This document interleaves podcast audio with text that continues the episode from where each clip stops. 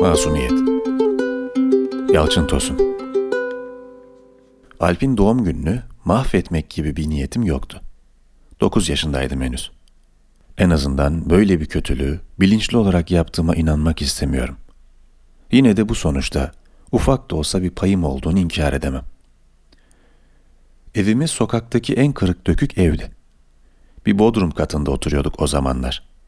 Babam evimizin de bulunduğu apartmanların da sahibi olan devasa ellere sahip yaşlı iş adamının şoförlüğünü yapıyordu.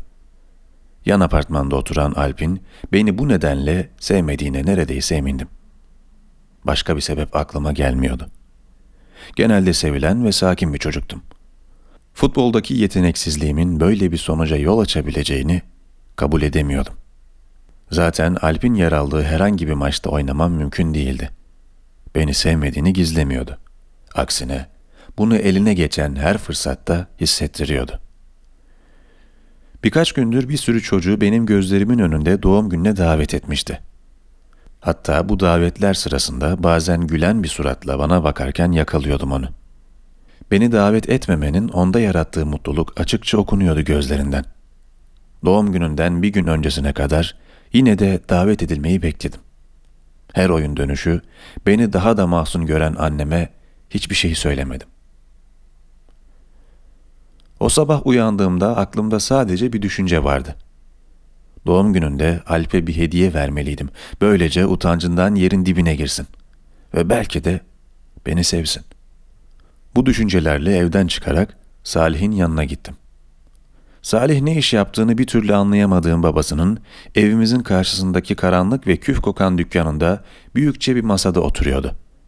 Dükkanda yalnızdı ve yine büyük adamlar gibi giyinmişti. Sarı kaşları, kızıla kaçan saçları ve iri cüssesiyle her çocuğun bir şekilde çekindiği biriydi. Çekinme payım bir yana, iyi anlaştığımızı düşünüyordum. En azından konuşabiliyorduk. Doğum günüyle ilgili düşüncemi ona açtığımda bir süre elleri çenesinde gözlerimin içine baktı. Sonra birden gülmeye başlayarak son zamanlarda duyduğu en parlak fikrin bu olduğunu ve kesinlikle yapmam gerektiğini söyledi. Apartman boşluğunda düzenli olarak yaptığımız ruh çağırma seanslarında üstlendiği oturum başkanı rolünden oldukça etkilendiğim için söylediklerini önemsiyordum. Evet diye tekrarladı. Bunu yapmalısın. Hediyesini alıp kapısına dayanmalısın.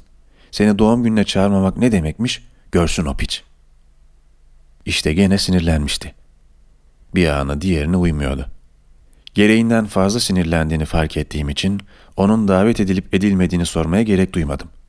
Piç diye usul usul tekrar ederek yumruğunu avcuna vuruyordu. Ben artık gideyim diye mırıldanarak usulca dükkandan çıktım. Öğlene doğru anneme Alp'in doğum gününe davetli olduğumu söyleyerek para istedim. Aldığım sınırlı parayla ona bir kitap aldım. Alp'in kitapları sevip sevmediği konusunda en ufak bir fikrim yoktu. Aslında umurumda da değildi. Ne de olsa doğum gününe davet edilmemiştim. Hediyeyi beğenip beğenmemesini neden önemseyecektim ki? Evet, kararımı vermiştim. Hediyemi kapıdan verip Alp'i utanç içinde bırakacak Şaşkın ve etkilenmiş bakışlar eşliğinde mağrur bir şekilde oradan ayrılacaktım. Ama her zaman her şey insanın planladığı şekilde gitmiyor. Zili çalmadan önce birkaç dakika süren bir kararsızlık yaşadım. İçeriden gelen şen kahkahaların verdiği ürperti, annemin davet edilmediğim bir doğum gününe gittiğimi öğrendiğinde vereceği tepkinin korkusuyla birleşiyor, karnımdaki ağrıyı artırıyordu. Bir süre hediye paketinin üzerindeki resimlere bakarak bekledim. Ortalama bir Noel Baba, dört geyiğin sürdüğü, hediyelerle dolu kızağında oturmuş yapay bir neşeyle gülümsüyordu.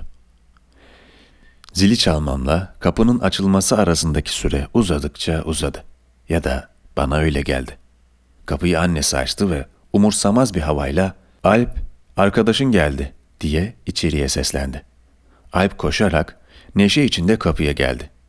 Beni gördüğünde yüzünde oluşan anlık değişimi hayatım boyunca unutabileceğimi sanmıyorum. Yüzüme anlamsız bir donuklukla bakıyordu. Annesi, ''Oğlum niye ayakta dikiliyorsunuz? Alsana arkadaşın içeri.'' dediğinde ağlayarak arka odalardan birine doğru kaçtı. Kadın ne olup bittiğini anlamaya çalışırken beni içeri aldı ve Alp'in yanına doğru seyirtti. Elimde hediyem, salon kapısının eşiğinde bekliyordum. Alp'in bağırışlarıyla annesinin onu ikna çabaları salona kadar geliyordu. Masanın etrafında toplanmış çocuklar en cici bici kıyafetler içinde sorgular gözlerle bana bakıyorlardı. Keyiflerini kaçırdığımı imlermişçesine yüzleri asılmıştı. İçerideki tartışma bir süre sonra Alp'in annesinin zaferiyle sonuçlandı ve Alp onu izleyen annesiyle birlikte yanıma geldi. Gözünde yaşlar, titreyen bir sesle "Hoş geldin." dedi. Öbür çocuklardan çıt çıkmıyordu. Herkes heyecanlı bir filmin son sahnesini izlermişçesine bana bakıyordu. Hiçbir şey demedim. Hediyemi masanın ucuna bıraktım. Annesinin kalmam için ısrarlarına rağmen evi hemen terk ettim. Artık orada daha fazla durmanın bir anlamı yoktu. Eve geldiğimde annem neden bu kadar çabuk döndüğümü sordu. Sıkıldım dedim. Kafasını öne eğerek evin geçimine biraz katkı sağlasın diye elinden hiç bırakmadığı örgüsüyle ilgilenmeye devam etti. Bir şeyler yedin mi? dedi. Yanıt vermedim. Kalbim hala hızlı çarpıyordu. Alplerin evinden çıkarken duyduğum heyecandan ölür gibi olma hissi daha önce hiç tatmadığım bir mutluluğa dönüşmüştü. Alp'in beni gördüğündeki şaşkın yüzü, odasına kaçışı, sonra gözyaşları içinde hoş geldin deyişi aklıma geldikçe daha çok seviniyordum. İçim içime sığmıyordu. Dünyada yapamayacağım şey yok sanıyordum o an. Her tarafı dökülen evin bir köşesinde parıldayan annemin yanına oturdum. Başımı dizlerine koydum. Annem örgüsüne ara verdi, nasırlı elleriyle saçlarımı okşamaya başladı. Bir süre orada öylece yattım. Sonra banyoya gidip yüzümü yıkadım. Gözüm birden aynadaki çocuğun yüzüne takıldı. Hatları benimle tıpatıp aynıydı. Ama bir o kadar da yabancıydı bana. Uzun uzun aynaya bakarak bu yabancı yüzün anlamını çözmeye çalıştım. Bu yüzde ne içimdeki sevinçten ne de duyduğum hasarsız gururdan eser vardı. Çok sevdiği bir şeyi kaybetmiş ya da hiç bulamamış insanlar gibi görünüyordu. Sanki biri dokunu verse ağlayacaktı. Aynadaki çocuk ben hariç her şeye benziyordu. Ona daha fazla bakamazdım. Yoksa tüm neşemi kaçıracaktı. Işığı kapattım. Onu karanlıkta tek başına bırakarak banyodan çıktım.